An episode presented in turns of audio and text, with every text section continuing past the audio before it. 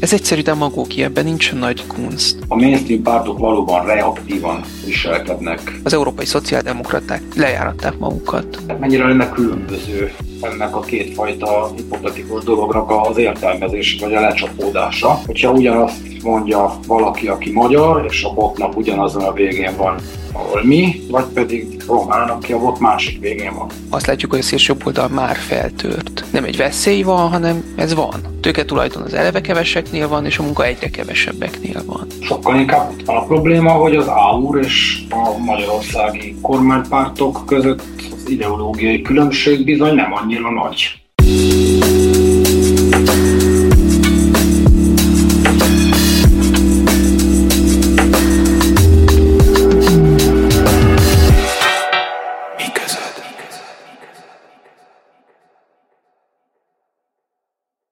Sziasztok, ez itt a Miközöd Erdélyi Közéleti Podcast, én Kis Anna vagyok, mai témánk pedig a szélső jobboldali pártok jelenléte, azok megerősödése, látszólag egyre egyértelmű politikai jelenléte az európai szintéren, de nyilván inkább arról fogunk ma beszélgetni, hogy itthon ez miként jelenik meg.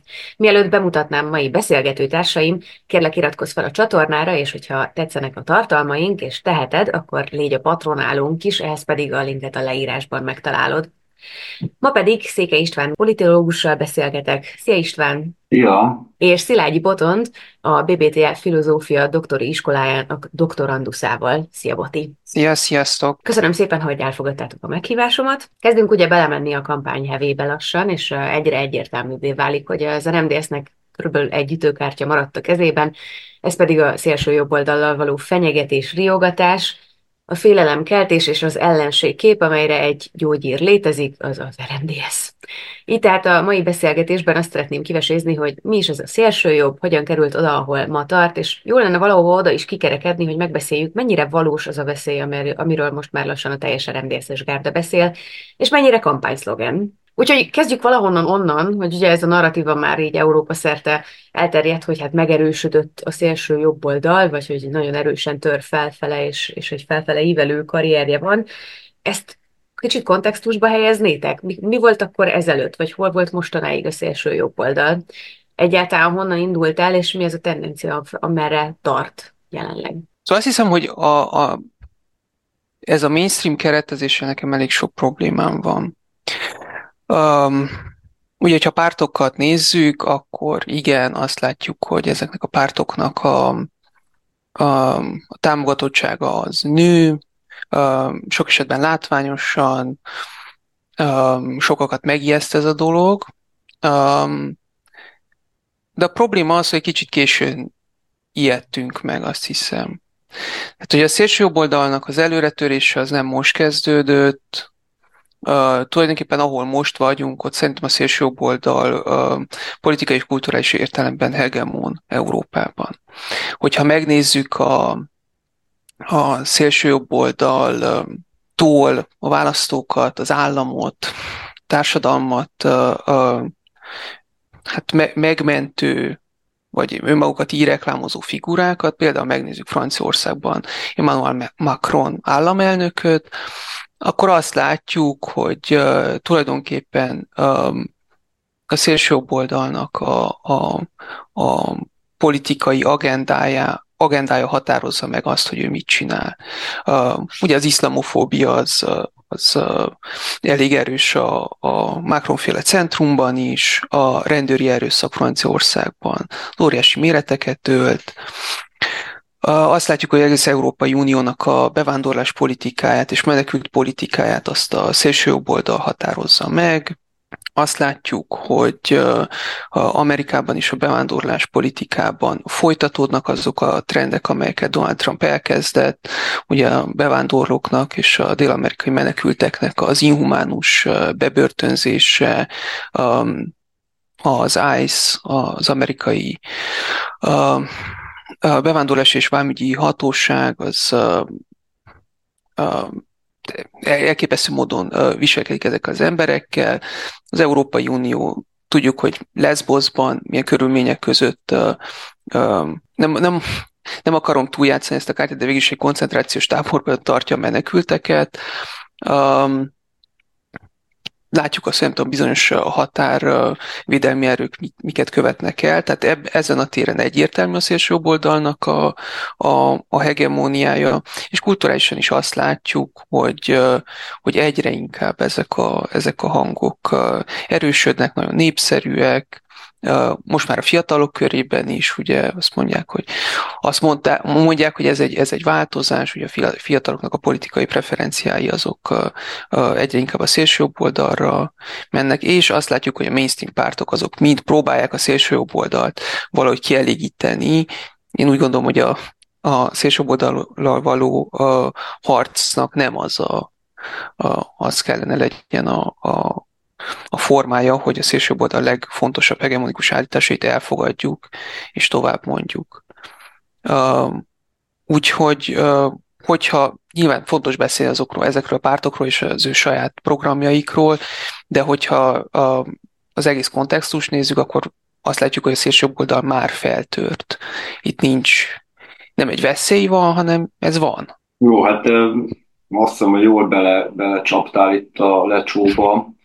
Tehát, de alapvetően azt gondolom, hogy igazad van, tehát a, a, a jelenség itt van, a szélső jobb itt van, él és virul, úgy tűnik, hogy egy felívelő pályán van, Viszont azért én azért valamennyire csak árnyalnám. Tehát én nagyjából értem, hogy, te itt egy elsősorban egy filozófiai perspektívából közelítetted meg, egy, egy balos filozófiai perspektívából, amelyek én nagyon sok elemével egyet tudok érteni, és azt gondolom, hogy nagyon fontos az, hogy te azt mondod, hogy valójában itt az agenda setting területén hát jóformán ők diktálnak. Ugyanakkor hát most, most, most, most végül is beállítás kérdése.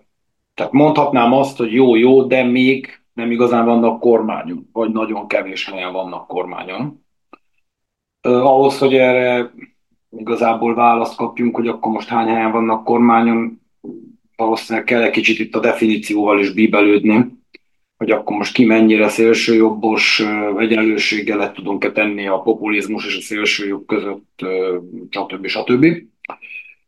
Tehát egyrészt mondhatnánk ezt, hogy oké, de még nem nagyon vannak kormányon, vagy kevés helyen vannak kormányon. Másrészt viszont azt hiszem, hogy nagyon benne van a levegőben az, hogy oké, de, de mikor, mikor szakad át a gát. Vagy nagyon ott van, hogy lehet, hogy, hogy még jobban át fog szakadni ez a gát.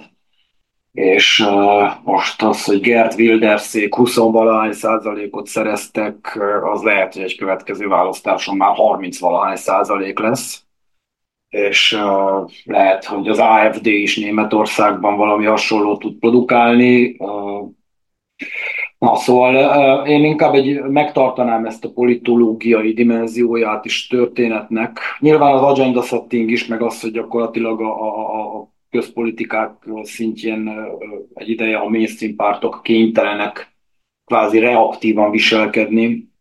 Ez nyilván nagyon fontos akkor szerintem erről is kell beszéljünk, hogy azért még most igazából azt is mondhatnám, hogy lehetne rosszabb is. Sajnos benne van az, hogy lehet ez, ez még rosszabb irányba is haladhat.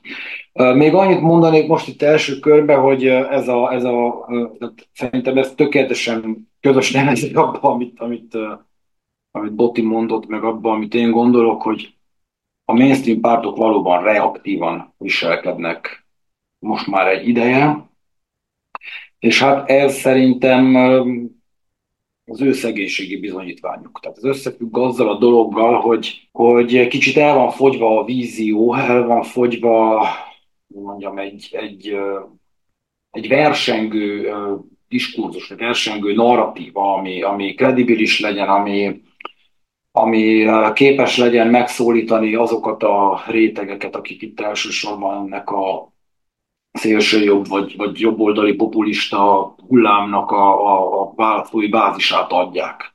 És azt gondolom, hogy erről egy kicsit még kéne majd beszélgetnünk. Esetleg azoknak a, azokért a hallgatókért, akikben esetleg felmerül a kérdés, hogy egyébként mi a baj ezekkel a szélső jobboldali és jobboldali radikális nézetekkel. Röviden összetudnátok foglalni, hogy hogy végül is mi, mi ezzel a probléma, miért beszélünk mi erről, és hogy ez szerintetek milyen hatással van, ennek az erősítése milyen hatással van a társadalomra, milyen eredményeket produkálhat az, hogyha ez nagyon széles körben elterjed. Én azt gondolom, hogy Boti már rengeteg csúnya dolgot felsorolt az első válaszában is. Ezt nyilván lehet folytatni, ezt a sort. Szerintem a legnagyobb probléma, amit akkor sem szabad megkerülni, hogyha esetleg azt gondoljuk, hogy akár legyinthetünk rá, az az, hogy egyszer már nagyon ráfáztunk. Vagyis egyszer nagyon durván ráfázott a világ, tehát a két világháború közötti periódusban ennek a dolognak mindenki tudja, hogy mi lett a vége. Na most nyilván más történelmi korban vagyunk, nem biztos, hogy ezt az összehasonlítást el lehet végezni betűről betűre, szóról szóra, aspektusról aspektusra, de valami van most a levegőbe, ami ha nem lenne, akkor én legalábbis nyugodtabb lennék, visszatekintve erre a múltbeli öltödásra. Másik dolog pedig hát az, hogy Szerintem most hirtelen egy ilyen hatalmas lóugrással, hogyha perspektívát váltunk, és arra gondolunk, hogy mi erdélyi magyarok vagyunk, egy kisebbség vagyunk, akik évtizedeken keresztül a tolerancia és a, a, a jogok és a, tudom én, a, a békés, harmonikus, multikulturális együttélés és hasonló értékekkel dobálóztunk, hogy hát mi ezt szeretnénk, ez valahogy én azt gondolom, hogy ebben a kontextusban ennek nem, nem, nem, nem megfelelő, nem megfelelő a táptalaj erre. Hát röviden zárva a dolgot, én azt gondolom, hogy ebből nyerni nem tud. Még akkor is, hogyha nem fajul el a dolog annyira, amennyire elviekben legrosszabb forgatókönyv szerint elfajulhat, azért nem kellemes olyan társadalomban élni, ahol a kirekesztés, a gyűlölet, az ellenségképzés, stb. stb. stb. azok hát nem csak hogy elfogadott, de akár állami politikára, vagy állami szintű politikáként nyilvánulnak meg. Én azt gondolom, hogy elég egyértelmű, mi ezzel a baj. Inkább az a kérdés, hogy miért van az, hogy ezt sokan egyszerűen nem akarják tudomásul venni, és sokan nem akarják tudomásul venni kisebbségi helyzetben élő erdélyi magyarok, akik tapsolnak egy hasonló jellegű politikának, csak azért, mert annak a végrehajtója az úgy érzik, hogy az ő saját táboruk, vagy őket védelmezi. Tehát most nagyon vulgárisan lehetne itt fogalmazni, de helyettesíteni fogom a, a, az, azt a vulgáris szót, szóval úgy érzik, hogy ha ők vannak a botnak a megfelelő végén, akkor ez nem annyira probléma, mint hogyha a másik végén lenni. Igen, alapvetően ez lett volna a következő kérdésem, hogy oké, um, oké, okay, hogy um, valamiért nagyon tetszik egy csomó embernek az, amit mondjuk az AUR csinál, vagy, Romá, vagy Sosalkanak az SOS Románia pártja, de hogy ezért, de a kontextushoz hozzátartozik az is, hogy itt valamire nagyon nem tud válaszolni az összes többi párt. Valamit nagyon nem tud megfogni, valamit nagyon nem tud értelmezni, nem tud válaszokat adni rá. Szóval, hogy amint már említettétek, ahogyan reagálnak a tömegpártok illetve ma, a mai tevékenységük már csak az, hogy többé-kevésbé reagálnak arra, amit az első oldal csinál. Igazából az van, hogy valamit nem értenek a, a saját népükkel, a saját társadalmukkal kapcsolatosan. Mi ez a mi ez a viszonyrendszer, hogy néz ez ki, mi az, amit nem tud megválaszolni, vagy miért nem tudja megválaszolni, miért nem tudják a tömegpártok megválaszolni az embereknek a problémáit, az igényeit, a frusztrációit. Szóval ez, ez, a, ez a kérdés, hogy, hogy mi, mi mi az a társadalomban, ami kedvez a szélső oldalnak. És az a helyzet, hogy az a, az egyik legnagyobb probléma, amivel uh, szembe kell nézni a társadalmunknak, az a szélső oldali megoldásoknak kedvez, mivel nincsenek alternatívák. Egyetértek Istvánnal abban, hogy, hogy, uh, hogy itt vízió hiány van, tehát hogy itt nincsenek politikai alternatívák, a mainstream pártok azok a status quo-t próbálják meg, megőrizni, tehát ez a status quo szem, szemlátomást nem képes uh, reagálni azokra a problémákra, amik felmerülnek a társadalomban. Miről van itt szó? Egy, kicsit uh, egy, egy nagyobb, nagyobb ívű történeti uh, uh, skicet fog uh, megkísérelni. A kapitalista társadalmak azok a munkatársadalmai, olyan társadalmak, ahol a populációnak a jelentős a része az, az munkavégzéssel keresi a kenyerét, a bérmunkát végez, ennek megvannak különböző aspektusai, az egyik sajátosság ugye az időhöz való sajátos viszony, ami nem, nem ugyanaz, mint például a, a középkori parasztársadalmaknak a, a viszony a munkához és a munka idejéhez. De hogy maradjunk ennyiben, hogy, hogy, hogy ezek a társadalmak a munkatársadalmai.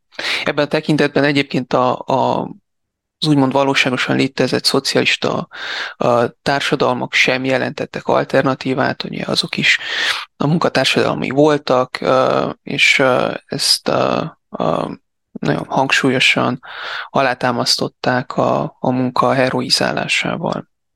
Most a probléma az, hogy a kapitalista termelési módnak a dinamikáján is ilyen abit fogalmakat használunk, de azt hiszem, hogy szükségünk van ezekre a fogalmakra ahhoz, hogy megértsük, hogy mi a probléma.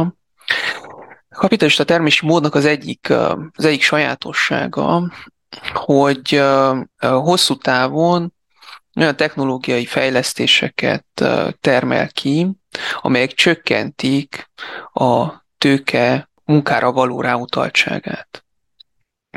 Vagyis egyre hatékonyabbá teszi a termelést, és egyre kevesebb munkára van szükség. Vagyis, hogyha ez a munkatársadalma, akkor egy elég ellentmondásos társadalma munkának, mert az alapvető tendenciája az, hogy kiiktassa a szükséges munkavégzést. Most ezt meg lehetett oldani a kapitalizmus történetében azzal, hogy egyre több és több, úgymond extenzíven terjedt a kapitalista termelésnek a rendszere, új árukat találtak ki, új részeit az életnek, amelyeket be lehetett kapcsolni a kapitalista termelésnek a körforgásába. Most egy német úgynevezett értékritikai iskola szerint történt egy váltás mikroelektronikai forradalommal, mikroelektronikai forradalommal olyan technológia jelent meg, amely uh, tulajdonképpen um, hosszú távon a munkának a végleges kiiktatását jelenti, amit már nem lehet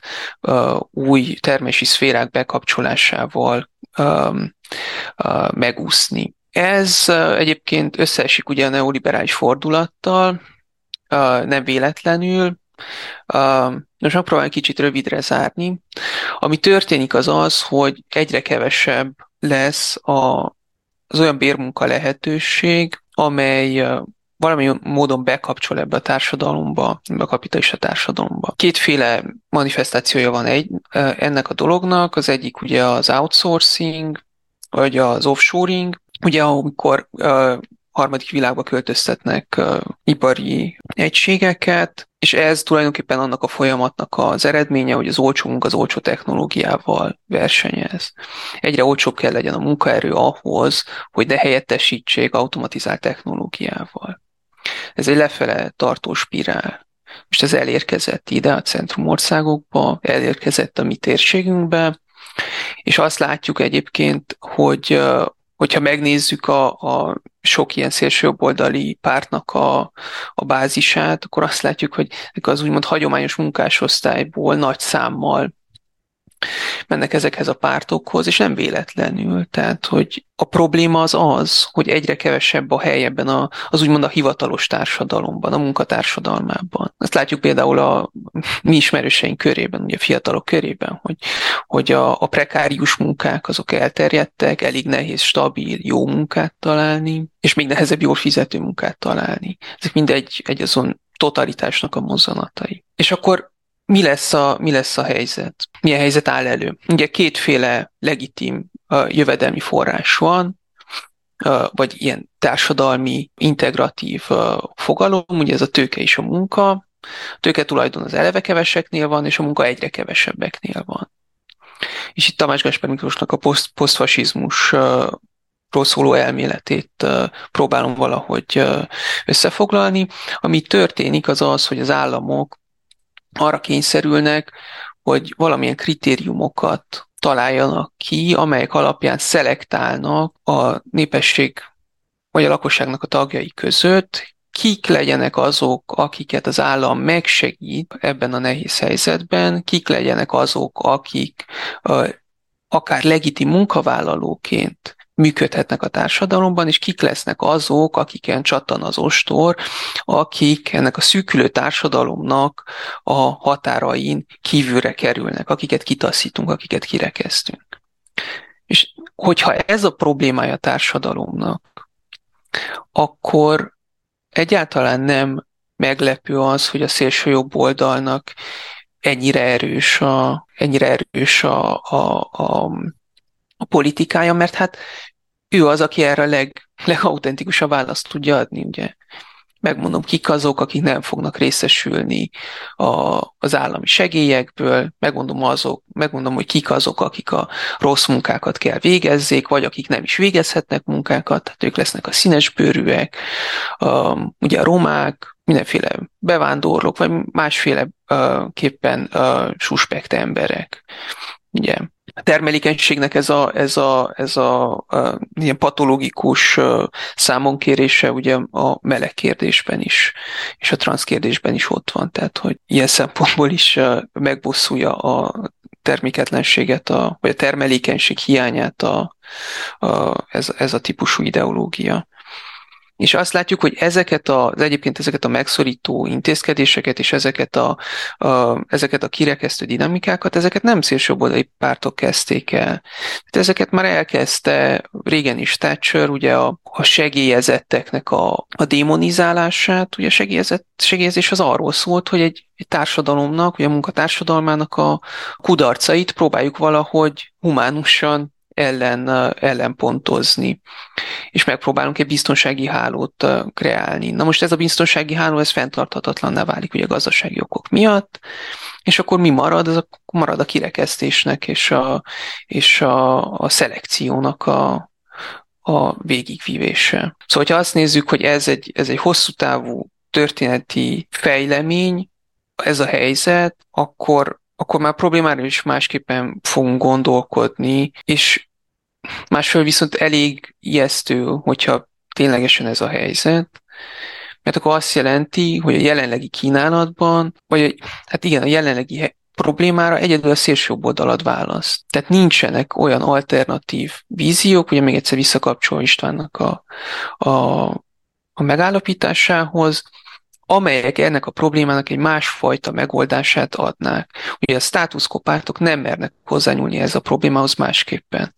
Most Boti tartott egy nagyon vagány, hogy is mondjam, exkurzust a baloldali gondolkodás, hogyan közelíti meg ezt a kérdést. Most én is el szeretnék mondani egy hasonlót. Na jó, tehát ugye ez, amit Boti mondott, ez azért egy ilyen marxista beágyazottságú vagy, vagy, vagy keretezésű értelmezés volt.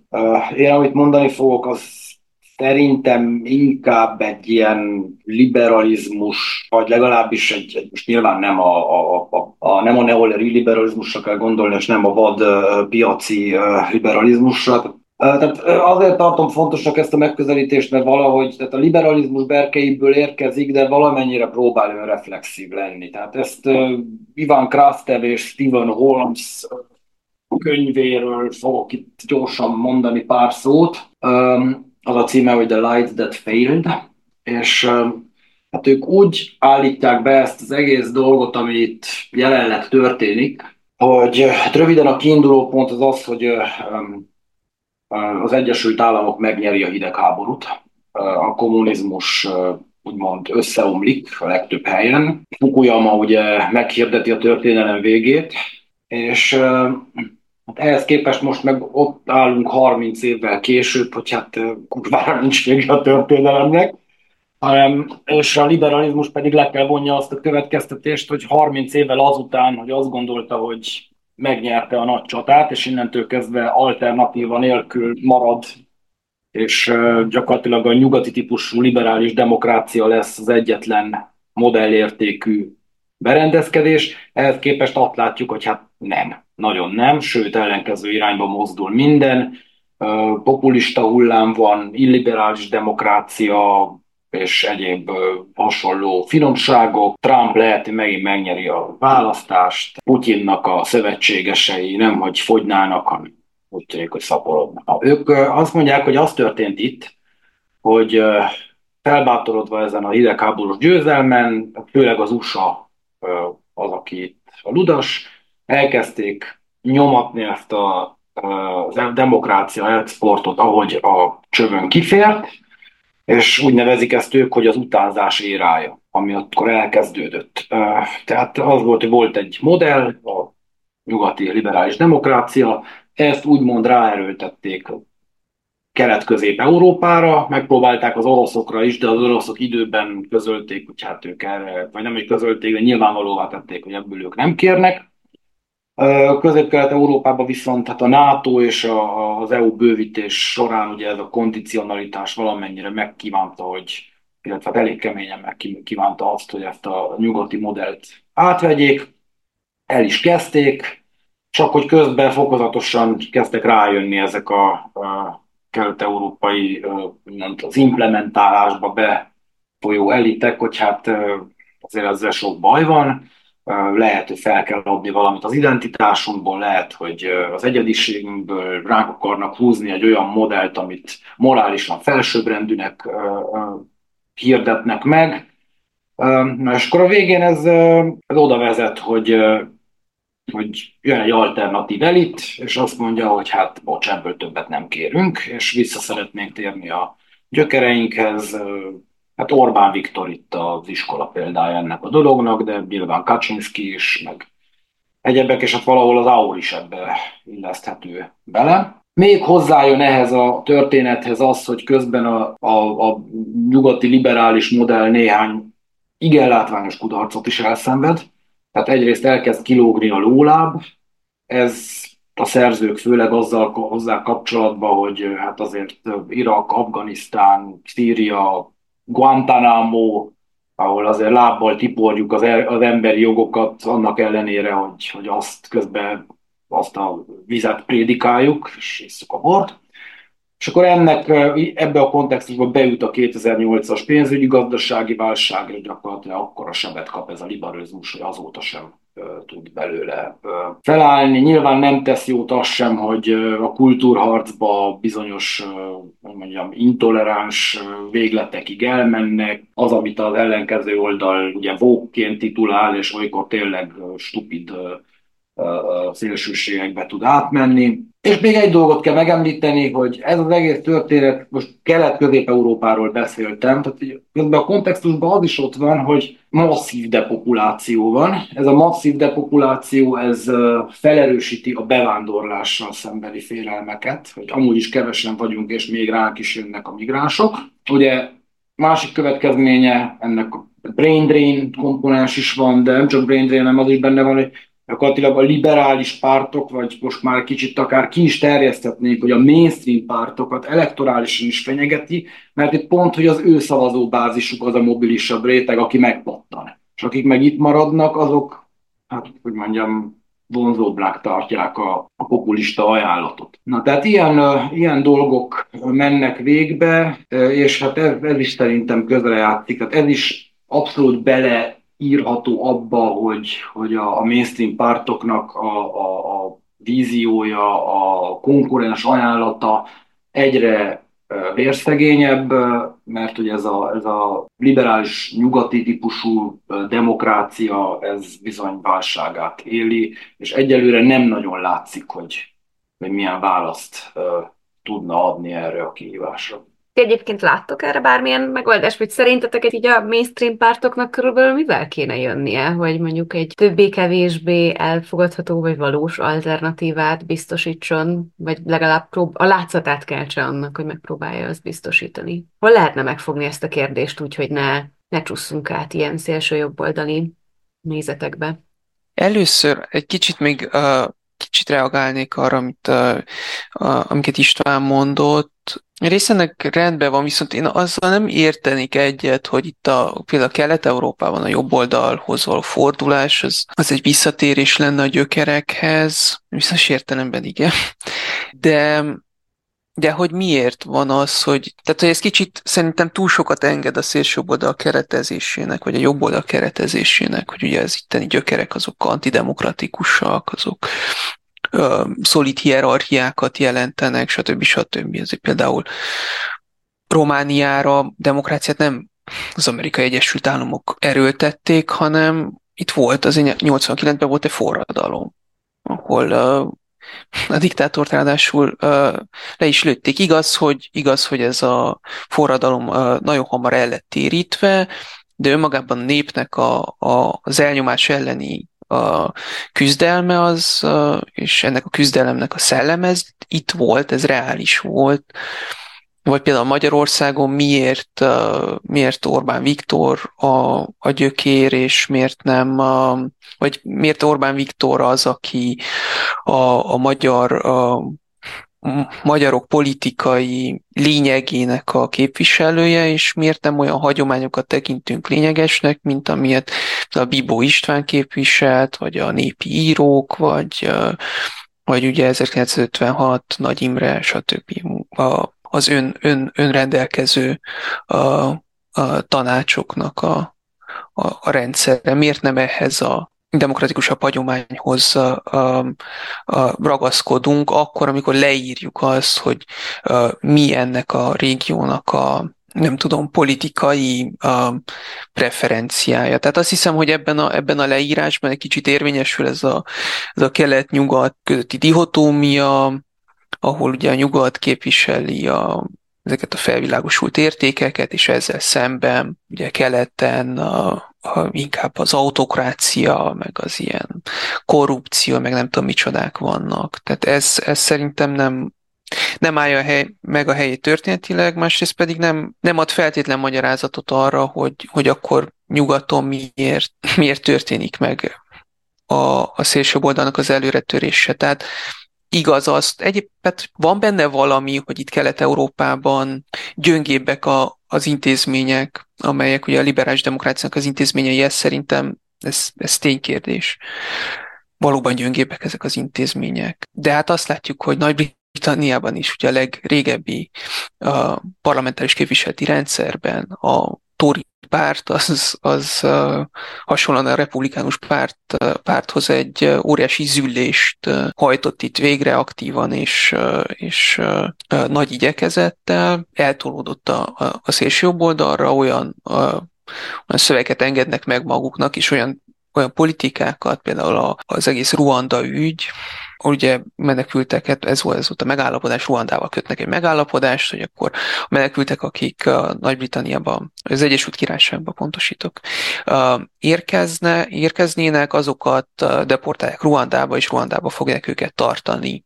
Nyilván humánus körülmények között persze, nem győztek, nem győzték kihangsúlyozni, milyen humánusak lesznek ott a körülmények. És nyilván ezért egy csomó pénzt fizetnének majd a ruandai um, uh, uralkodó elitnek azért egy kicsit, kicsit polemizáljuk, kicsit dinamizáljuk a, a, a beszélgetést. Nem tudom, erre, erre mondanál valamit? Hát megpróbálok röviden, hú, hogy is kezdjem. Tehát egyrészt én nem, nem hiszem, hogy próbálom nem redukcionista módon ezt a dolgot mondani. Tehát szerintem ebben a, ennek a könyvnek az egyik fő gondolata, ami fontos, az az, hogy, hogy tényleg ez, a, ez az erőltetett demokrácia export és a modell rákényszerítése egy adott ponton egy egy ilyen backlash hozott létre, tehát ez most nyilván nem jelenti azt, hogy itt nem lennének olyan elitek, akik vagy továbbra is ebben gondolkoznak, hogy de igen, csak ez a nyugati típusú liberális demokrácia járható. Lásd, Uszere, Momentum, tudom én. Nem jelenti azt, hogy ne lennének olyanok, akik máshova próbálnak, próbálnának visszanyúlni, ezek szerintem elég marginálisak, vagy nem nagyon látom, mert ez a baj ugye a kiinduló pontunk, nem látjuk ezt a fajta alternatívát, hanem inkább az van, hogy egyszerűen ez adott egy, egy opportunitást, egy ilyen opportunity window is bejön itt, hogy akkor meglátja a populista, de ezért itt van terep arra, hogy, hogy ezzel a eléggé domináns uh, uh, nyugati narratívával, diskurzussal szembe itt most akkor lehet, szembe lehet állítani egy ilyen egy ilyen, hát hogy mondjam, autoktonista, szuveranista, mit tudom én, milyen diskurzust, mert az emberekben felgyűlem lett már egy csomó csalódás, ami, ami miatt ennek, ennek lesz itt kelete. Abban tökéletesen igazad van, hogy az nem magyarázza meg azt, hogy mi történik a nyugaton.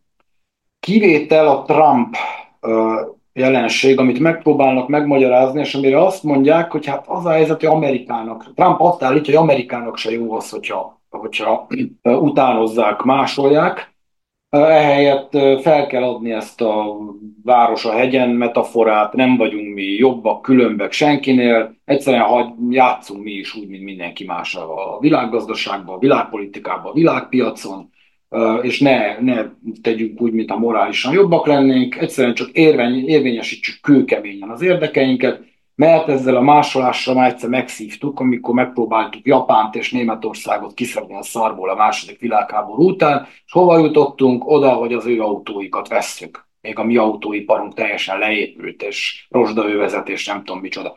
Na mindegy, nem akarok én sokat rugózni ennél, nyilván vitatható, és nagyon fontos az, hogy vitatkozzunk a, dolgokon.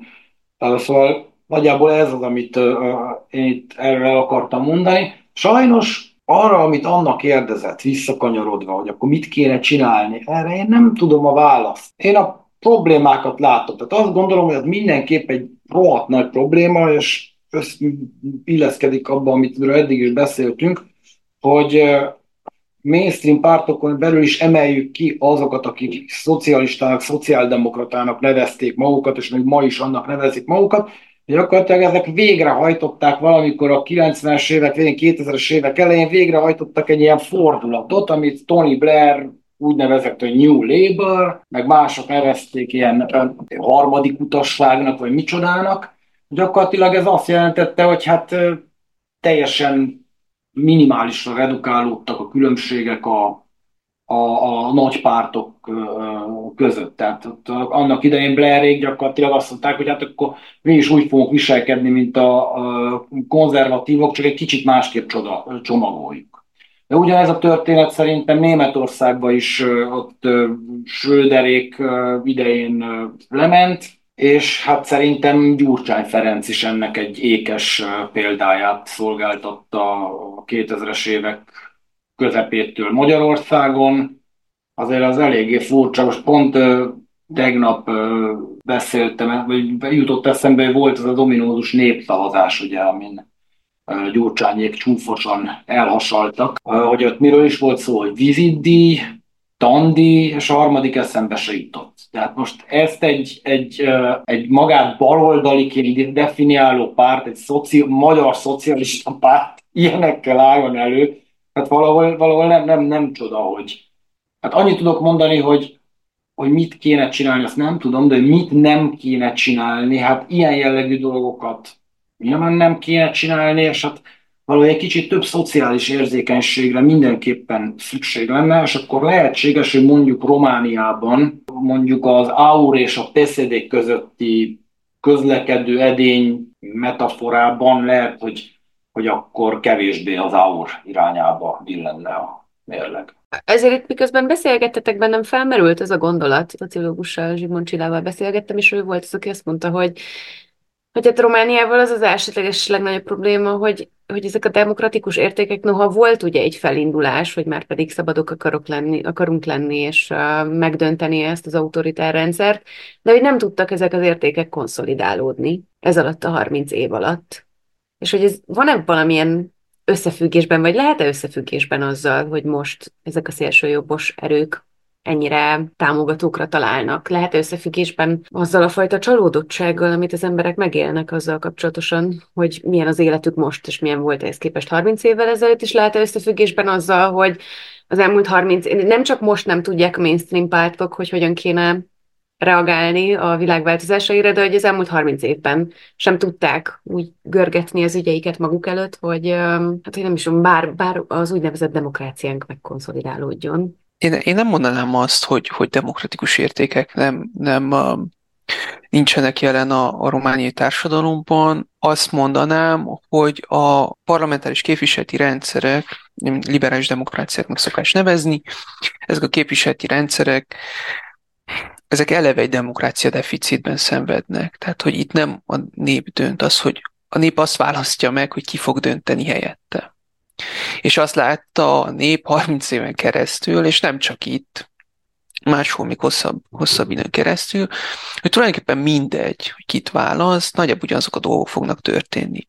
Megszorítások, szociális szféra leépítése, azt, amit István mondott egy az egyben, tehát hogy a szociáldemokraták, az európai szociáldemokraták ki lejáratták magukat és tényleg nincs, nincs, nincs okunk megbízni bennük. A PCD-vel kapcsolatban például nekem az verte ki a biztosítékot, amikor bejutott az Európa Parlamentbe, és Márcia Csolákó azt mondta, hogy ha a román nép azt akarja, hogy a PCD az Aurral együtt kormányozzon, akkor a PCD az Aurral együtt fog kormányozni.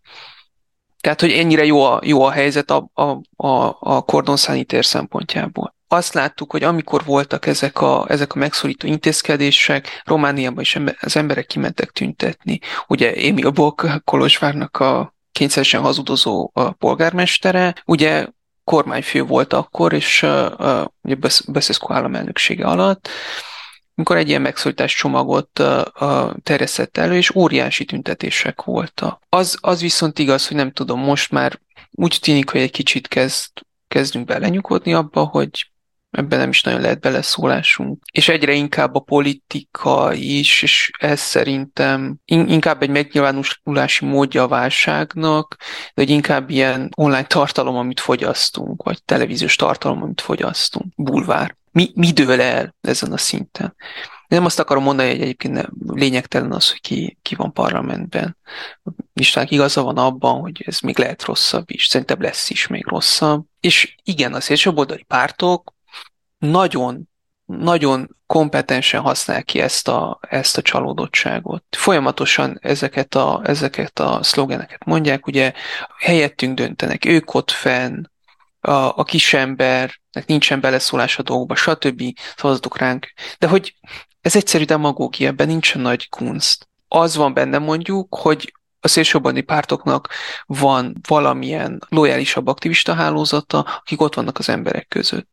És ez nem csak pártokra igaz egyébként, tehát hogy nekem Magyarország ismerőseim mondták, hogy, hogy ott is uh, uh, különböző uh, fasiszta uh, csoportosulások aktív politikai munkát végeznek az emberek között. És ez, ez szerintem nagyon fontos, mert én nem PCD-s uh, PCD-s aktivistákkal nem találkoztam, akik elbeszélgettek volna. Jó, nem velem fognak beszélgetni, mert nem megyek ki a házból, de hogy de hogy fognak az emberek találkozni ugye a áuros aktivistákkal, akik beszélgetni fognak velük a problémáikról. Ez nagyon röviden annyit tennék hozzá, hogy hát én nem szeretnék belemenni ebbe az érték kérdésbe, hogy akkor most értékválság vagy nem értékválság, nem tudom, szerintem nem ez itt a fő mozgatórugó. Tehát egy, az egyik kollégám fogalmazott, kisebbségkutató volt, az egyik egyébként bukaresti román kollégám fogalmazott nagyon érdekesen, azt mondta, hogy minden 100 euró, amit Kolozsváron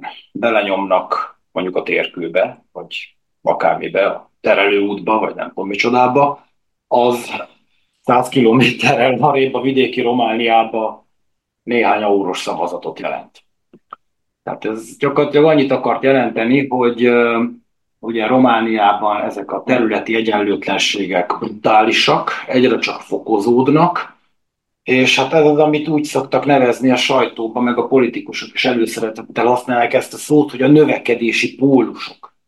Itt van Kolozsvár, ez egy tényleg egy rohadt nagy növekedési pólus. Tényleg minden gyönyörű, szép és jó, öt csillagos a város, és intelligens, és nem tudom micsoda, mindegy, ez most tök ironikus, ebben ne is menjünk bele. De közben arrébb megyünk, nem kell 100 kilométert menni, tehát szerintem bőven elég, hogyha elmegyünk mondjuk a mezőségre, ami itt van 30-40 kilométerre, és gyakorlatilag teljesen más, más körülményeket találunk, és hát ez az embereket egyfajta ilyen relatív deprivációba ö, nyomja bele. Hát milyen dolog az, hogy az összes fejlesztési pénz elmegy ilyen, hát már több, többnyire a nagyvárosok irányába, ahol ugye a politikai erős emberek vannak, mint például Emil Bok, de ugyanígy lehetne említeni Bolozsánt váradó hasonló történetek, és hát nyilván a PSZD-nek is azért megvannak a, a maga uh, ilyen uh, emberei, akik azért ezeket a forrásokat, vagy porkberölt, ahogy ezt nevezik a, a politológiában, koncentráltan csorgatják. Annyi, hogy talán a PSZD azért még mindig az a párt Romániában, amelynek ugye a legtöbb vidéki polgármestere van. És azért ebből kifolyólag azért a különböző fejlesztési terveken, meg hasonlókon keresztül, azért valamennyi pénz csak lecsorog oda is, mert azért választást nehéz nyerni anélkül, hogy valamit az ember fel tudjon mutatni. Egyébként itt most hatalmas varga betűvel visszacsatolok arra, amivel felütötted a beszélgetést, Anna. Hogy azért szerencsére szerintem nem csak arról fog szólni a jövő évi kampány, jövő évi, az idei kampány, hogy az RMDS elmondja majd, hogy úristen a szélső jobb. Mert azért itt van ez a PNR-nek nevezett hatalmas fejlesztési terv, amiből, hát hogy is mondjam, majd a fontos politikusok jó sok szalagot elvághatnak. Ugye van néhány politikusunk, akik, akik különösen jók ebbe a szalagvágásban, meg felavatásban, ilyen teátrális gesztusok között. Szerintem ez valamennyire azért ott lesz a, a kampánynak egy másik fontos elemeként. Jó, szeretném, hogyha egy kicsit áttérnénk konkrétan így a romániai szélsőjobboldali pártokra, az AUR-ra és az SOS Romániára. Egy kicsit nézzük meg, hogy ő, ők mit csinálnak, és azt hogy csinálják. Én jelenleg azt látom, hogy, hogy hát ugye amióta nincsen COVID, és nem tudnak a COVID kérdésen táncolni, azóta pár hónapja, mit tudom én, a teljes oltás ellenesség miatt tüntettek, a napokban ugye elővették a melegházasság kérdését, és alkotmányba foglalnák, hogy a házasságot az csak is egy nő és egy férfi köthetné. És hát valójában így rátelepszenek minden olyan kérdésre, amely ugye a társadalom bizonyos rétegeinek esetleg fontos, amit megmozgatják. Például a gazdatüntetések kapcsán ugye kivonultak Simeonék már valahol, és akkor terjedtek ezek a videók az interneten, ahogy a gazdák elküldik onnan, vagy elmondják, hogy azért nem mentek be a bukaresti tüntetésre, mert azt az áur hirdette meg, és hogy akkor ők ezzel nem akarnak azonosulni, vagy nem akarják, hogy ugyan a, ugyanaz alá a kalap alá vegyék őket. Ez a politikai elgondolás, ez a valós terv, az AUR-nak és a, a szélső jobb oldal működése mögött, vagy egyszerűen az van, hogy ők kapnak az adott esetben, hogyha kapnak egy jó témát, akkor arra ugranak, és abból próbálnak meg, abból próbálják meg kihangosítani ezt a népharagot és a felháborodást, vagy, vagy van valós politikai elképzelés a mögött, amit ők csinálnak. Igen, hogyha az AUR-nak megnézzük a nagyjából négy éves pályafutását, legalábbis ebben a formában, négy éves intézményes pályafutását talán így, így helyes fogalmazni, akkor igen, az látszik, hogy tényleg itt össze-vissza ugrabugráltak, különböző témákat, néha ilyen ötletszerűen felkarolva. Azért van ezekben mégis valamennyi koherencia. Most a, az oltás ellenesség az máshol is uh, gyönyörűen uh, beleilleszthet, bele volt illeszthető a, a, a szélső jobb vagy a populista uh, diskurzusokban. Szerintem az Aurnál ahol kicsit megbicsaklott a történet, az az ukrajnai háborúnak a, nem a kitörése, hanem ugye a 2022. februári eszkalálódása volt. Tehát ott uh, látszott, hogy, uh, hogy most nagyon nehéz helyzetbe került a párt annak tekintetében, hogy mennyire tud koherens üzenetet megfogalmazni, mert uh, ugye egyszerre hirdetik azt, hogy kéne egyesülni Beszarábiával, közben Simeon ki van onnan tiltva. Hát, hogy mondjam, nehéz egyszer, nehéz volt azt a kottát tovább játszani, hogy hát kicsit orosz ellenesen fellépni úgy, hogy közben azért a háttér az, az egyre inkább kezdett felsejleni, hogy hát azért nem kizárt, hogy ott, ott van valami direkt kapcsolat. És szerintem ez látszott is abban, hogy, hogy megtorpant a, a felmérésekbe is a párt. Aztán utána mindenféle egyebet megpróbáltak meglovagolni, ennek a közös vonása az volt, hogy a külföldi multik ellen azért ott rendesen ágáltak, de Schweikofer ellen tüntettek, és akkor hogy ellopják az erdőt a multik, meg hasonló megnyilvánulások. Petromot vissza kéne venni román kézbe, állam, visszaállamosítani, aztán ez Schengen kapcsán kapott egy újabb impulzust, hogy hát akkor most már az osztrákokra tényleg jó rá kéne pirítani, mert milyen dolog ez, hogy itt minket csicskáztatnak, akkor nem csak a Petrom, hanem a Raiffeisen is, meg még egyebek. De azért itt fontosnak tartom hozzátenni, hogy ez nem jelenti azt, hogy akkor ők ilyen uh, Robin Hoodok lennének, és és egy teljesen letisztult baloldali és multiellenes, és nem tudom micsoda jellegű ideológiájuk lenne. Most ez nem a legfrissebb példa lesz, mert, mert mondom őszintén, hogy azért nem követtem azt, hogy minden nap mit csinálnak. Tehát ez, ez, ez fárasztó. Viszont volt olyan, amikor más sajtó megnyilvánulás miatt egy kicsit le kellett ülnöm megnézni, mivel foglalkoznak. Akkor például feltűnt nekem az, hogy hát hogy teljesen kikristályosoddatlan, így kell ezt mondani, tehát ilyen kicsit össze-vissza a dolog, hogy igen, vannak olyan dolgok, amiket tényleg egy ilyen, mondhatni már, már szocialista diskurzussal lovagolnak meg, tehát mondjuk amikor tavaly voltak valami balesetek, vagy munkabalesetek ott Gorz megyébe, akkor ott azon rugóztak, hogy hát a munkásoknak a jogai, viszont meg, meg a bérek növelését is, ugye ezt is azért szokták azért hangoztatni, de ugyanakkor volt olyan is, hogy Például szintén 2023 elején Simeon azon volt megbotránkozva, hogy megváltoznak a lakások bérbeadására vonatkozó adószabályok, és hogy, hogy majd erre egészségügyi biztosítást is kell fizetni erre a, hát egyébként meglehetősen világos, hogy tőkejövedelemre, tehát ez, ez nem munkajövedelem. Hát, tehát nagyon eklektikus, keverednek a, az elemek abba, amit mondanak, és a multi ellenességük az nem jelenti azt, hogy akkor ez egy munka vagy munkavállaló párti letisztult dolog lenne, de ugyanígy megpróbálkoztak ők is azzal, amivel Orbánék sokkal nagyobb sikerrel, hogy hát azért a nemzeti tőke az azért mégiscsak kvalitatív módon más, mint a, a, a, a multinacionális tőke és akkor elkezdték járni így a, a román tőkével működő sikeres vállalkozásokat, és megpróbálták be, becsatolni a holdudvarukba. Na és természetesen lehet itt szólni a, a, a magyar ellenességről, lehet szólni a, a meleg ellenességről, úgy, ahogy azt említetted. Érdekes módon a migrációt még nem lovagolták meg. Vagy legalábbis nem olyan, nem olyan mértékben, mint ahogy arra a potenciál megvan. Hát ebben ugye itt Kis Tamásék mindig el szokták mondani, hogy a nagy román pártok között van egy, egy konszenzus, és hát ez a neoliberális konszenzusba illeszkedik bele, hogy egyszerűen a munkaerőt pótolni kell, vendégmunkások révén, és nem fogunk ebből, hogy is mondjam, kulturális témát, vagy identitáspolitikai témát csinálni, zárójelbe hozzáteszem, hogy ha már meg kell csinálni, akkor azt kiszervezzük a magyarok udvarába, Lásd Ditró, és ez a dolog egyelőre úgy tűnik, hogy az AUR sem akarta, vagy nem tudta valamiért ezt a dolgot rendesen felkarolni.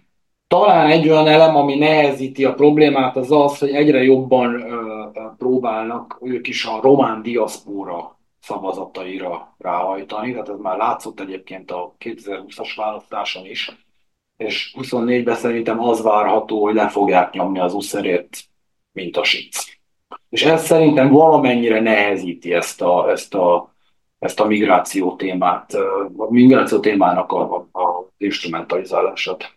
De biztos másokok is vannak, amikre én nem látok. Nem tudom, mit, mit lehetne mondani az Áur, Áurról, mert nem, nem látom különösebben gondolatgazdagnak azt, azt, amit csinálnak. Hát nyilván egy új párt, uh, próbálnak szavazatot szerezni népszerű dolgokkal, a multikkal kapcsolatban. Tehát, hogy ezek, ezek a ezek a diskurzusok, ezek az úgynevezett jobboldali antikapitalizmushoz tartoznak. Tehát, hogy az, ami úgymond a szervetlent, a a nem organikusat, az idegent célozza meg.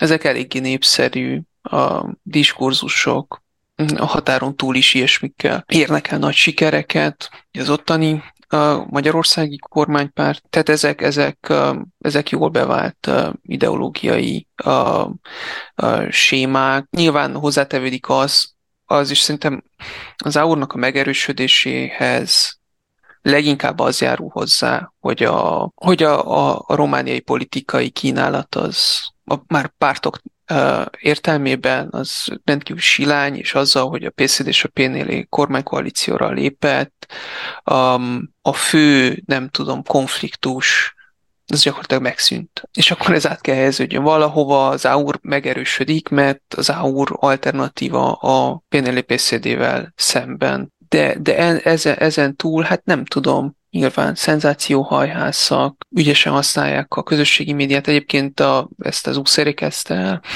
ezt a parlamentben uh, kamerát nyomunk a képviselők orra alá uh, praxist. Ő magában az ő működésükben nincsen szerintem semmi meglepés, semmi eredeti. Az tényleg, az tényleg egy érdekesség, hogy a migrációs témát annyira nem, nem lovagolták meg, de hát akkor a migrációs probléma nem is igazán van Romániában. Tehát itt a prób... Az viszont, és hogyha már a Detroit eset meg lett említve, akkor egy kicsit kitérek erre, a, van ez a diskurzus, és ezt nagyon fontos ismerni, vagy tudni róla, az úgynevezett a, a, a nagy népességcsere gondolata.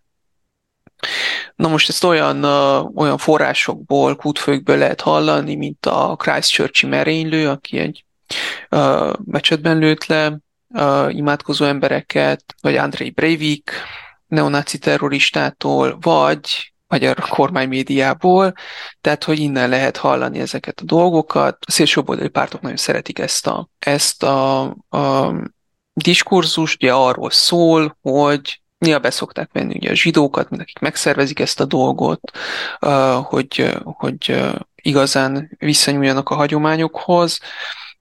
Máskor leegyszerűsítik Soros Györgyre ezt a, ezt a szervező csapatot, de ugye az ötlet az az, hogy a, a színesbőrű bevándorlókkal helyettesítik a fehér, a fehér őshonos lakosságot. És például miért, hoz, miért hozom ezt itt fel? Egyrészt ugye mi a, a magyarországi nyilvánosságban megkapjuk ezeket a ezeket a történeteket, és szerintem Ditróban pont azt láttuk, hogy ez a diskurzus kapcsolt be, mint egy ilyen világmagyarázat, a, amikor jönnek ugye a, a sri pékek, és azt látja Ditrói, hogy mi viszont el, elmegyünk nyugatra, dolgozni. És úgy néz ki, hogy akkor van itt egy ilyen munkaerő migrációs vetésforgó, hogy akkor innen mennek nyugatra, és még keletebbről jönnek ide, és hogy erre valami magyarázatot nyújt ez, a, ez az ideológia. A probléma az, hogy, hogy itt a hibás felek azok általában az embertársaink lesznek, és nem nincsen egy olyan magyarázat, amely, mármint létezik ilyen magyarázat, szerintem nagyon meggyőző magyarázatok, de hogy a nyilvánosságból hiányoznak azok a magyarázatok, amelyek felfejtenék azokat a rendszerszerű és rendszer szintű összefüggéseket, amelyek okozzák ezeket a, ezeket a jelenségeket. És ebben, ebben az áur az továbbra is, tehát hogy ebben az áur a szélsőjobboldali ideológiákat mondja, ugye a multik a problémát, a multik, amik a problémát jelentik, ugye a, a, a melegek, akik mondjuk ugye a reproduktív, reproduktív szempontból idegenek, vagy érthetetlenek, de hogy mindig az van, hogy itt szerves, nagyon is konkrét erők állnak egymással szemben, és ezek viaskodnak. Nincs meg, nincsen olyan magyarázat a nyilvánosságban, amely azt mondaná, hogy ezek a változások, ezek absztrakt folyamatoknak a következményei, már pedig absztrakt folyamatoknak a következményei, amelyek nagyon is összefüggnek a gazdasági rendszerrel, amely nem csupán gazdasági rendszer, hanem a társadalmi formáknak a rendszere. És ezek közötti összefüggésnek a válságai azok, amelyek így csapodnak ki. Az Aur ebben tulajdonképpen ezeket a magyarázatokat használ fel, amelyek az Auron kívül és egyébként a társadalomban nagyon népszerűek. Ugye az úgynevezett összeesküvés elméletek. Általában ezeket a, ezt a ezt a receptet követik. Vannak ilyen válságok, vannak különböző jelenségek, amelyek zavarnak minket, és akkor mindig oda van vetítve valamilyen, valamilyen dubiózus elit, valamilyen titkos szekta, aki irányítja ezeket a dolgokat ugye akár vérségi vonalon visszavezethetőek. Ugye nyilván a legsikeresebb összeesküvés elmélet az a náci ideológia volt, aminek a sikerei uh, eléggé uh, szörnyűnek tűnnek. De szerintem az Aurnál sokkal kétségbejtőbb az, hogy, hogy ez a fajta gondolkodás ez mennyire elterjedt a társadalomban. Én is hozzátennék azért ehhez még egy-két dolgot a 20-as választás kapcsán azért meg kell említsük azt, hogy Kis Tamás és Toró Tibi készítettek egy vizsgálatot arról, hogy mi volt az, ami az AUR diskurzusban a legnagyobb impaktal bírt, mert ugye akkor mindenki az úzvölgye miatt úgy gondolta, hogy hát itt akkor a magyar ellenesség az, ami az egésznek a nagy drivere lesz Hát Tamás és Tibi pont, hogy nem ezt a következtetést vonták le, tehát ők ilyen Facebook trendeket elemeztek, és mennyi reakciót generált a különböző témákban való megnyilvánulások. És hát most anélkül, hogy itt részletekbe bocsátkoznánk, nem is néztem én ennek most utána, csak most jutott eszembe, az lett a végkövetkeztetés, hogy gyakorlatilag klasszikus populista panelek voltak azok, amelyek leginkább hozzásegítették az aorta sikerhez. A magyar ellenesség az, az csak rövid ilyen felvillanásokként számított. Sokkal fontosabb volt az, hogy elővették azt a fajta beszédmódot, amit hát utoljára talán Dan Diaconescu sütött el 2012-ben Romániában és hát ennek mi volt a lényege? Az volt a lényege, hogy elitellenesség, nyilván úgy elitellenesség, hogy magukat nem sorolják ebbe az elitbe bele, vagy máshol máshová sorolják. A nép pártján vannak az elitekkel szemben, és megvédik a népet ezektől a gonosz akárkiktől, akik hát nem csak belföldi, hanem mindenféle obskurus külföldi, vagy akár világ hálózatokban vannak bekapcsolva, és hát nem csak a politikusok, hanem a multika, a bankok, a stb. stb. Tehát végül is ez volt, hogy az AUR újra megtalálta, rátalált, fel, újra felfedezte ezt a fajta retorikát, kicsit újra csomagolta, ahogy Boti is említette, kiválóan kiaknázta a közösségi médiák által kínált lehetőséget, ráadásul mindez egy olyan kontextusban történt, amikor ugye a járvány miatt nem nagyon lehetett fizikailag politizálni, vagy kampányolni, vagy akármit csinálni. Na és hát akkor ennek az lett a végeredménye, hogy lett 9 százalék. Amitől mindenki hát pofára esett, hogy úristen, mi van itt. Na most szerintem az idén, tehát egy biztos, két számjegyű lesz.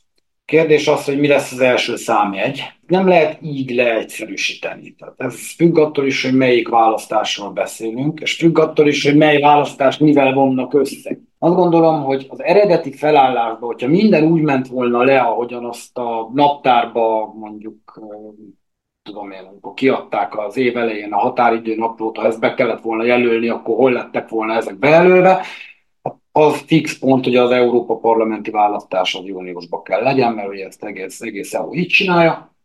Most ez önmagá egyedül lement volna, ott biztos vagyok benne, hogy az első szám egy kettes lenne. De még az is megkockáztatható, hogy összeadva a két szélsőjobbos párt lehet, hogy még több. Bár na azért szerintem 25% fölé nem menne még így sem. Na de nem is a, a, a a számok meg a számjegyek a fontosak ebben, mert szerintem bármi, ami 20% fölött van, az nagyon kemény. Tehát emlékezzünk vissza arra, hogy a Pérémé, a Nagy Románia párt, Radim Tudor pártja 2000-ben a csúcsán valahol 25% körül volt. És a második körben, második fordulóban az elnökválasztáson Vadim Tudor uh, valami 30 valahány százalékot ért el, és Iliescu ugye a kisebbik rossz, akit mindenki támogatott, uh, hát egy olyan kétharmad, egyharmad arányba győzte le.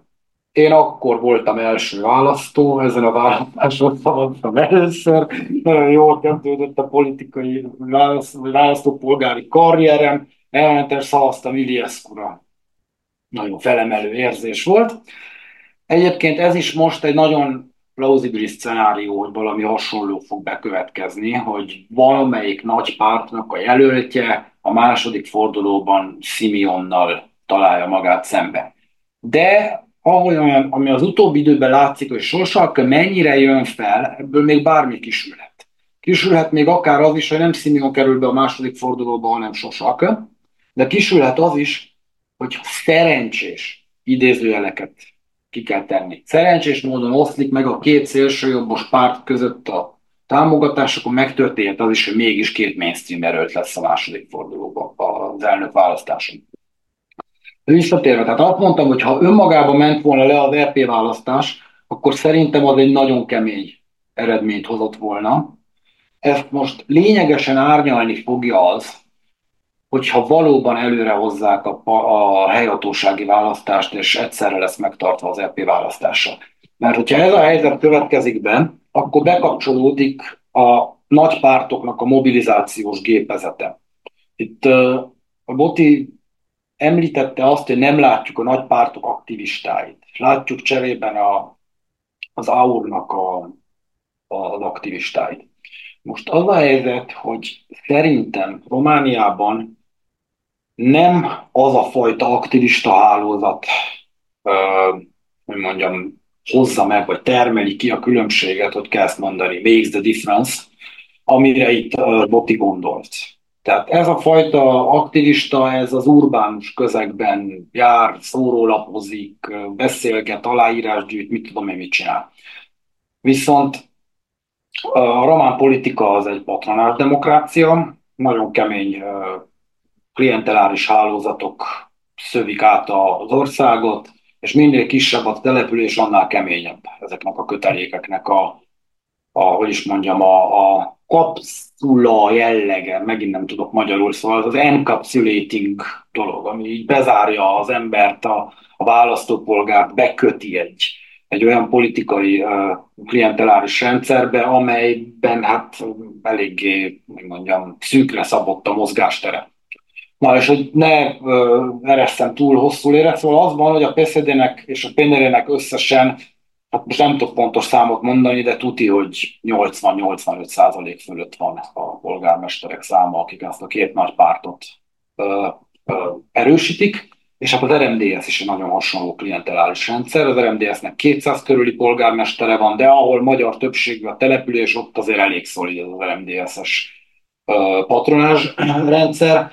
A kicsi magyar pártok ezt csak szorványosan tudják kikezdeni ott, ahol, ahol nagyon felfeslik a, az RMDS-nek a, a, és mondjam, a szövete, tehát ahol valamilyen helyi anomália, vagy, vagy idő, időszakos probléma miatt nagyon nagy a velük szemben elégedetlenség. Mi következik ebből? Az következik ebből, hogy ha tényleg előre hozzák az, a, a hatósági választást, akkor a két nagy párt fel fogja bizony túráztatni a mobilizációs masinériáját.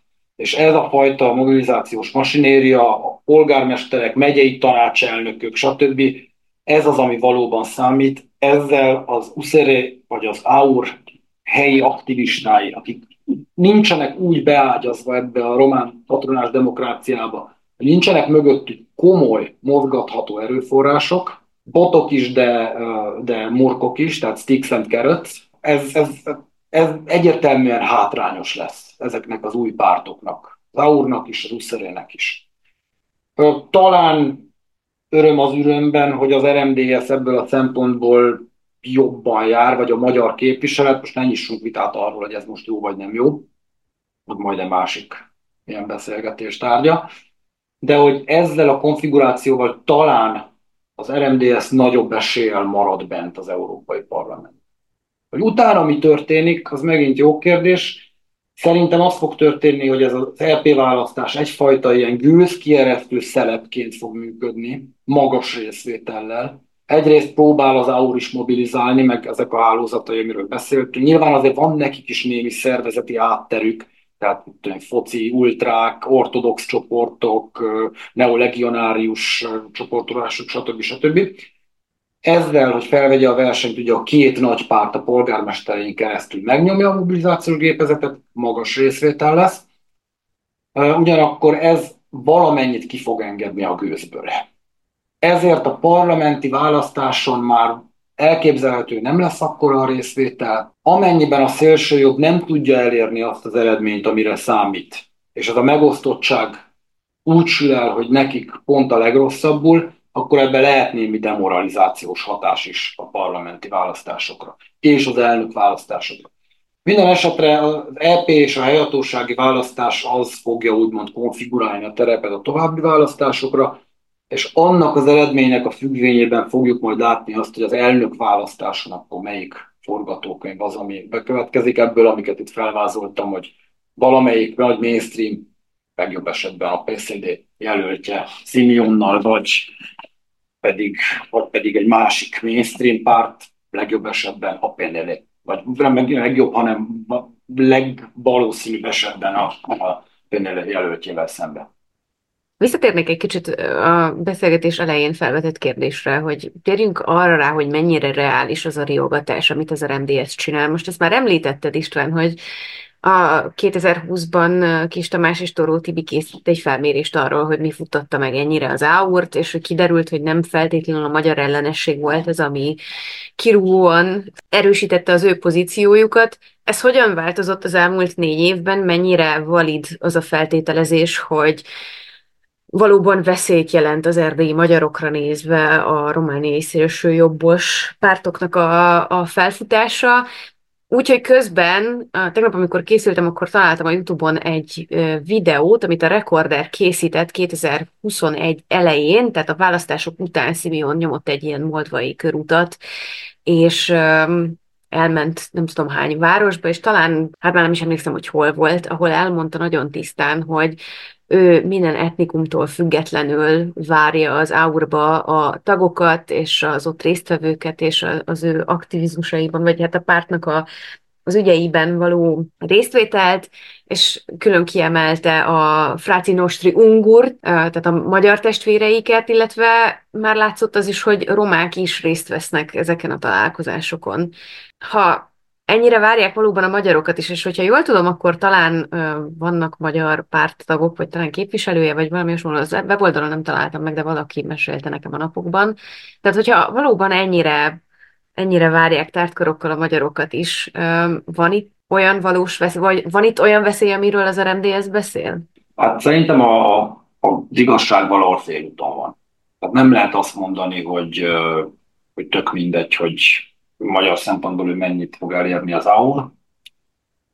Ugyanakkor az is kétségtelen, hogy ez az RMDS kezébe ad egy ellenmobilizációs, mondjam, retorikai elemet. És hát ezt ugye korábban is hallottuk már, van ennek egy ilyen extrém változata, ami nem tudom, hogy mennyire igaz, de azt mondják, hogy sokszor azért kreálnak valamilyen problémát Bukarestbe, vagy legalábbis azért kommunikálják le azt, hogy probléma van, hogy utána le lehessen kommunikálni azt, hogy megoldottuk. Ezt én most nem akarom ezt, ezen itt satszolgatni, mennyire igaz, mennyire nem, de az biztos, hogy ezeknek az ilyen hatás ellen hatás elve, ez olyan, hogy, hogy, hogy mind a két fél tud belőle profitálni. Ugyanakkor az is kétségtelen, hogy kellemetlen az, hogyha egy erős szélső jobb oldal jelen van, még kellemetlenebb, hogyha a parlamentben van, és még kellemetlenebb lenne, hogyha eljutnánk oda, amire utalt Boti, hogy hát esetleg a PCD megkóstolná jobban az aut.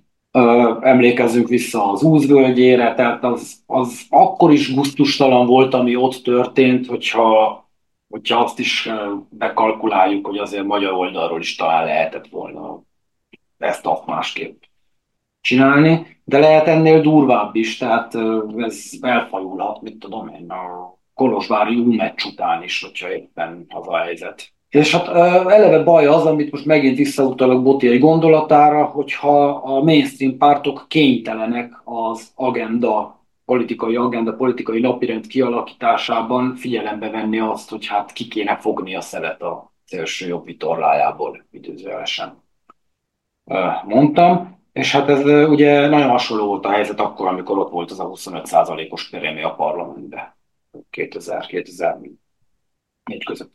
Na de most gyorsan még arra is reagálni szeretnék, amit itt mondta Botti, hogy hát nála Csolákó akkor ott teljesen diszkreditálódott, amikor azt mondta, hogy hát hogyha a románok majd úgy akarják, akkor együttműködik az ául Én ezt nem tartom egy nagyon valószínű forgatókönyvnek. Tehát Román, te is felvetetted ezt a kordon szanitert, és Moti is utalt rá, tehát Romániában ez nagyon sajátos módon szokott megvalósulni, és ezt láttuk, hogy mi történt a, a Gandhi Akonescu féle néppárttal 2011-ben, 12 után.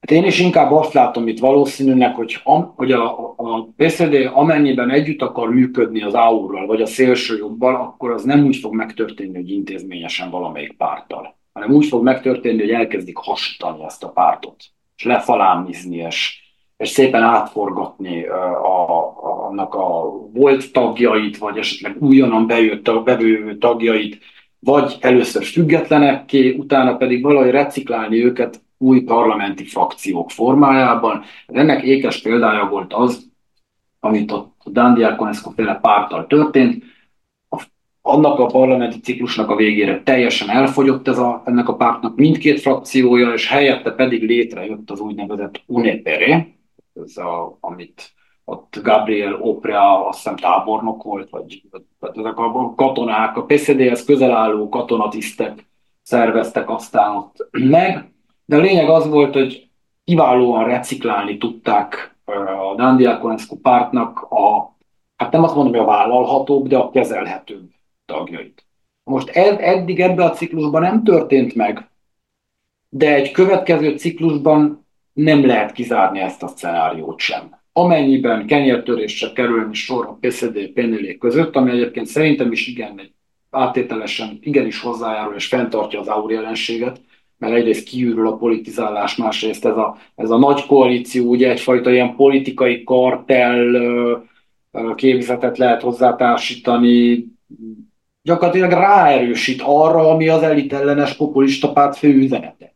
Hogy ezek ott nagyon szépen megvannak egymással, és csak a saját érdekeikkel törődnek, és a népet pedig hanyagolják. Na tehát amennyiben ez megbomlik, akkor a PSD-nek nem nagyon van más választása. A PNL-nek lenne, mert azért az USZERE, Ludovik Orbán, PMP maradványai, akik ugye most megint szövetkeznek éppen, ott lehetne még keresni való. Az RMDS az mindenkivel kompatibilis, ismerjük a régi viccet, az dől el a választásokon, hogy ki fog majd az RMDS-szel kormányozni, mindegy, ez csak vicc. De a PCD esetében megtörténhet, hogy igen, hogyha elfogy a, a, a, a másfajta partner, akkor lehet, hogy az, AUR táján kell majd házalni. Szerintem ez tehát ez az elnök választásnál már látszani fog, és attól is függ, hogy akkor most ki a második erő, az AUR vagy a PNR, vagy a szélsőjobb, vagy a PNR. Szóval annyit fűznék ehhez hozzá, hogy a román nacionalizmusnak van egy, egy érdekes sajátossága. Nemrég néztem meg a Sergio Nicolaescu-nak a Mihály Vityázú című filmjét, Egyébként nagyon, szerintem nagyon szépen, szépre sikerült, és nagyon érdekes volt, hogy a magyar kérdés hogy jelent meg abban a filmben. A magyar kérdés úgy jelent meg, hogy a Bátori Zsigmond és Bátori András áskálódó szemétládák, és opportunisták nem állnak ki Mihály Vityázú mellett, akinek a, az egész kampánya egy nemes és, és hát egy ilyen nemes függetlenedési kísérlet az oszmán birodalomtól, és megjelennek a székelyek. És az az érdekes, hogy jelennek meg a székelyek. A székelyek látják Mihály Vityázóban a, az értékes államférfit, becsülik és tisztelik, és harcolnak mellette. Egyébként Mihály Vityázónak, ha jól tudom, akkor voltak székelytestőrei. Tehát, hogy ennyiben nem teljesen fantázia kategóriázza ez a történet, és hogy elmennek harcolni például melléjük, a magyar nemesek azok a Bátori, Bátori Zsigmond utasítására nem csatlakoznak a harchoz, és aztán a székely nemest, egy Tompa nevű nemes embert, Bátori András biztatására a magyar nemesek gyakorlatilag halára verik, ami után egy, egy azért, mert hogy egy, egy ilyen lakomán kiállt Mihály Vityázó becsületéért. Ugye a magyar politikai vezetéssel szemben, aki ott ugye Bátori András live Vodának csúfolta, stb. stb. Na miért, miért érdekes ez a film? Egyébként mindenkinek ajánlom. Azért, mert hogy itt az az ideológiai uh, műfogás, hogy nem a magyarokkal van probléma, Mihály Vityázó ki is mondja, miután egyesíti Erdélyt, Havasalföldet és Moldovát, hogy, hogy akár ki, aki itt él, bármilyen nyelvet beszél, egyenrangú része a népnek, és így tovább, és így tovább. Tehát nem a magyarokkal, mint olyanokkal van baj, hanem az önálló magyar politikai uh, vezetéssel. Ez a román nacionalizmusnak egy meghatározó eleme, és az Áurnak a diskurzusában is ezt látjuk. Tehát a Fráci Nostri Ungurgy, a magyar etnikumú románok, ezt egyébként az U-nak a Facebook oldalán is lehet, uh, lehet olvasni, tehát hogy uh, uh, mold, moldávok, havas, havasalföldiek, erdélyiek, magyarok, mind románok vagyunk, tehát ez a disk, diskurzus ez megy, mi az antipatikus az Áurnak, az RMDS. Mi az önálló a, a magyarságnak, romániai, román, Románián belüli magyarságnak egy, egy önálló politikai um, megnyilvánulása. Na most ez, tehát hogy az RMDS úgy, úgy érzem, hogy, hogy nagyobb veszélyt jelent kicsit. Hosszú távon persze, uh, persze ránk is, az EU-nak a kormányra kerülése, pontosabban kevésbé biztos az, hogy az AUR betartaná azokat a azokat az illemszabályokat, amelyeket úgy néz ki, hogy elfogadtak a, a, a román politikai a pártok. Úgyhogy ennyiben, ennyiben jelentene persze veszélyt, bár nem gondolom, hogy különösebb politikai léte lenne Romániában a, a magyaroknak az RFDS, az, ne, abban, azon belül nem lehet politizálni, tehát ebben az értelemben nincsenek politikai opcióink, Ugye jövőben lesz négy választás, és a romániai magyaroknak nem lesz egy sem, ami elég, elég szomorú. De ami szerintem, amit jobban kéne érdekelni az RMDS-t, a jobb oldal, mint veszély a szempontjából. Most utalnék, nem valószínű, hogy a, a hallgatók látták, Horváth Kovács Szilárd a közösségi médián osztott meg egy képet a, a Holokauszt Nemzetközi Emléknapja alkalmából, az udvarhelyi uh, tragédia helyszínén, ugye a bentlakás falára volt graffitizve egy neonáci szlogen, rejtjelekkel, ez a 1488, 14 szó, biztosítani kell népünk egzisztenciáját és a fehér gyermekek jövőjét, és a 88 az ugye az ABC a 8. betűje szerint egy rejtjelt szerint HH, vagyis Heil Hitler. Ez egy iskolának, egy, egy, egy bentlakásnak a falára volt graffitizve. Senkinek nem tűnt fel. Mindenkit meglepett ez a dolog. Az ennyire, ennyire nem, nem tudjuk, hogy mi a helyzet, és, és azért mégiscsak pedagógusok csak látták ezt a graffitit, és nem, nem hiszem, hogy nem érdekelt őket, egyszerűen nem ismerik ezeket a rejtjeleket. Ezeket szerintem ilyen pozícióban levő embereknek meg kell ismerni. Vagy egy másik példa. Egy kolozsvári elit iskolában ilyesmikről szeretnének beszélgetni a, a diákok. Megbízható forrásokból tudom azt, hogy, hogy ilyen dolgokat szeretnének megbeszélni ilyen nyilvános beszélgetés keretében. A társadalmi haszontalan csoportokkal mit tegyünk, férfiak és nők közötti egyenlőség, hülyeség vagy sem, tehát, hogy ezek, ezek a témák ebben az elit iskolában most az igazgató azt találta ki, hogy legyen egyenruha. Tehát ilyesmikkel foglalkozunk. A szélső oldal az nem külső veszély a románi magyarság számára. Még csak nem is belső veszély, hanem belső konszenzus kezd lenni, és ez az igazán a rettenetes. Nem tudom, hogyha láttatok egyébként az RMDS-nek a kongresszusát, számomra az egyik legmegalázóbb élmény volt, amit így ebben az évben nem ebben az évben, az elmúlt évet is vegyük bele, ez még csak most kezdődött, és még mik lesznek. Tehát egy nagyon megalázó élmény volt az, hogy ott, ott, ott milyen, nem tudom, pluralizmus eljátszásával, tulajdonképpen milyen diskurzusok mentek. Tehát nem kell féljünk a szélső jobb oldaltól. A szélső jobb oldal itt van, velünk van, mondjuk, amit mondani, mondani kell, mert mondjuk azokat a dolgokat, amelyeket szélsőjobboldaliak mondani szoktak, és ezzel szemlátomás nincsen a legtöbb, és ez nagyon, ez nagyon problémás a politikai elitnek, a kulturális és média elitnek nagy részének nincs mondani valója ezzel kapcsolatban. Vagy egyetért, vagy azt mondja, hogy passz, nem politizálok, vagy valami ilyesmi.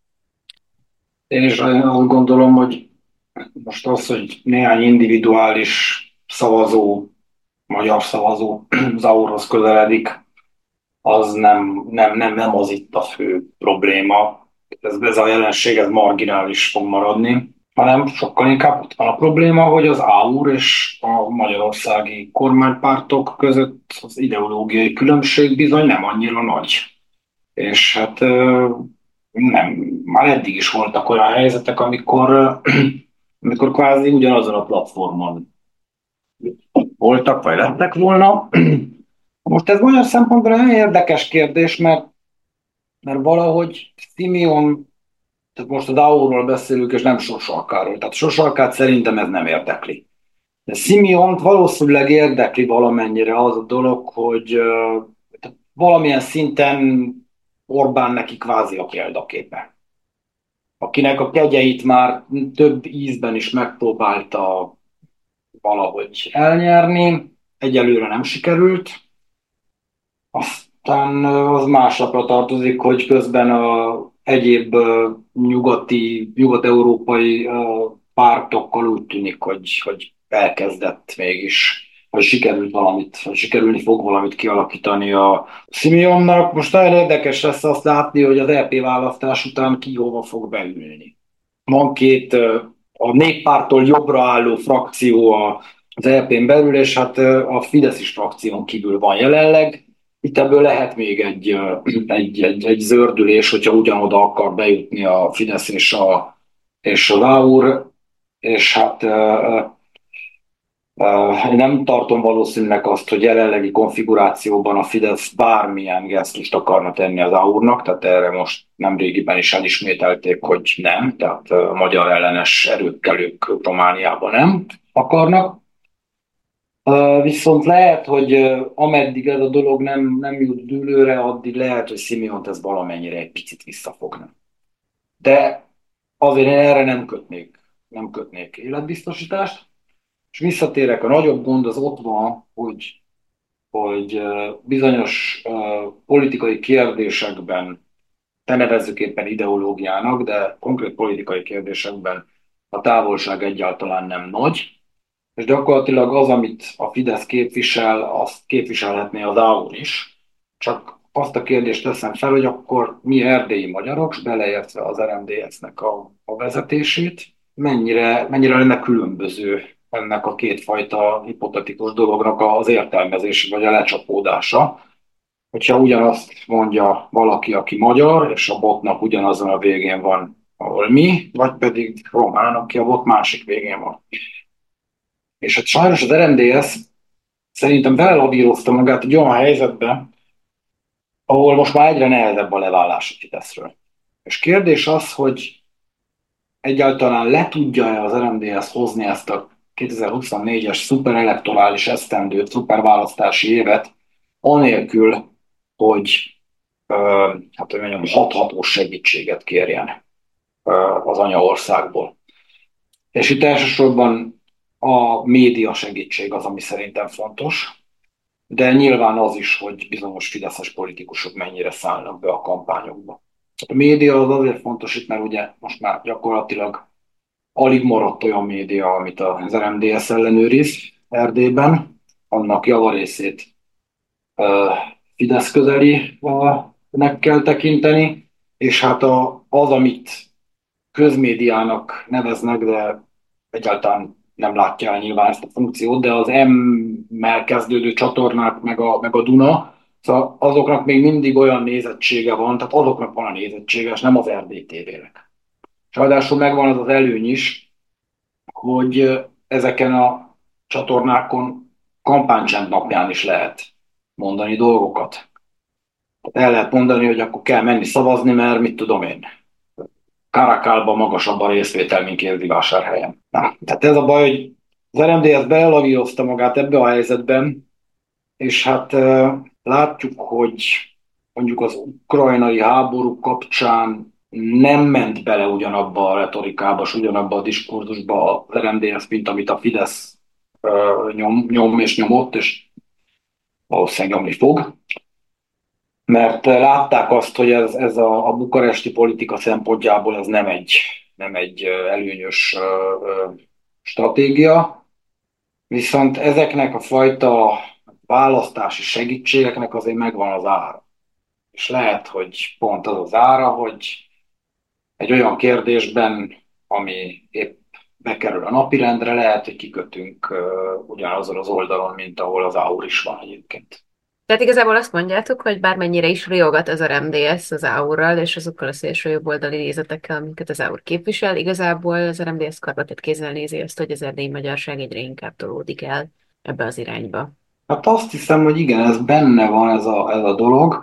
Mondom én, nyilván az RMDS nem egy homogén entitás. Tehát, annak ellenére, hogy igen, most már a, a pluralizmusról azt mondtuk itt, hogy vagy mondta Boti, hogy hát az most már gyakorlatilag egy ilyen szimulákum, vagy nem tudom micsoda, egy ilyen színjáték maradt csak belőle, de attól még az MDS-t nem lehet egy az egyben sem a Fidesz, mondjam, mellékletének nevezni, nem lehet egy ideológiailag homogén társaságnak sem, sem tekinteni, viszont kétségtelenül vannak benne olyan elemek, amelyek nagyon közel állnak ahhoz, amit a magyarországi kormánypártok elképzelnek a világról, és implicite, mutatis mutandis, vagy hogy kell ezt mondani, ezzel közel kerülnek olyan kérdésekhez is, amiket egyébként az AUR is, vagy legalábbis az AURon belül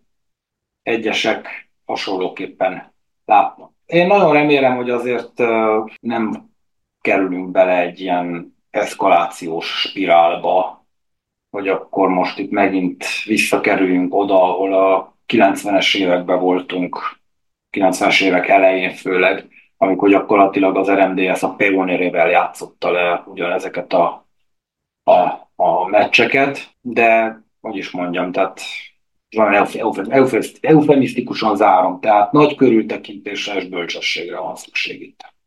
Még csak visszakapcsolnék egy kicsit a pártpolitikán kívülre arra, hogy hogy kulturálisan mennyire erős, a, a hegemonikus szempontból mennyire erős a szélső jobb oldal.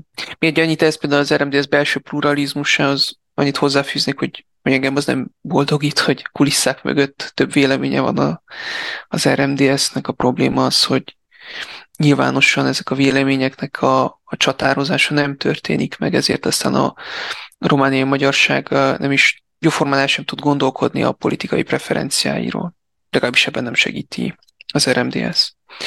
De hogy kulturális értelemben a szélső oldalnak a hegemoniája az, az tapintható, és szerintem ez, ez azzal függ össze, hogy a társadalmunk lényegét illetően válságba került, és azt hiszem, hogy itt nem lehet, pontosabban lehet még játszani azt, hogy, hogy szavazunk mainstream pártokra, szavazunk status quo pártokra, megszavazzuk azokat, akik a, a legkisebb rossz, rosszat jelentik, uh, akik a legkésőbb fogják beadni a derekukat, de azt hiszem, hogy el kell gondolkodnunk alternatívákon, mindenek előtt el kell gondolkodnunk a dolgozó társadalomnak az alternatíváján, milyen lenne egy olyan társadalom, amelyben nem a munkavégzés az, amelyen az ember kiérdemli a helyét a, a világban, ha már beleszületett, és szerintem én legalábbis nagyon, és szeretném, hogyha ebbe tévednék, én nagyon szkeptikus vagyok a, abban tekintetben,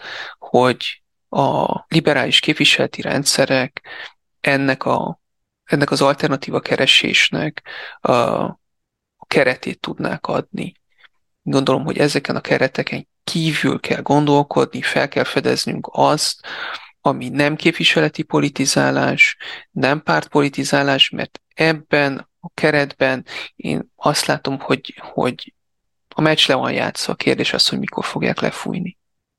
Jó, hát azt hittem, hogy még nagyon hosszasan tudnánk folytatni ezt a beszélgetést, de most megállunk. Poti és István, nagyon szépen köszönöm nektek, hogy ma itt voltatok, a hallgatóknak pedig köszönöm a figyelmet és a kitartást, hogy a mostanáig velünk tartottatok. Jövő héten, kedden, hogyha minden igaz, akkor találkozunk videós formátumban, és csütörtökön pedig jön a következő podcast is. Addig is minden jót nektek, sziasztok! Thank you.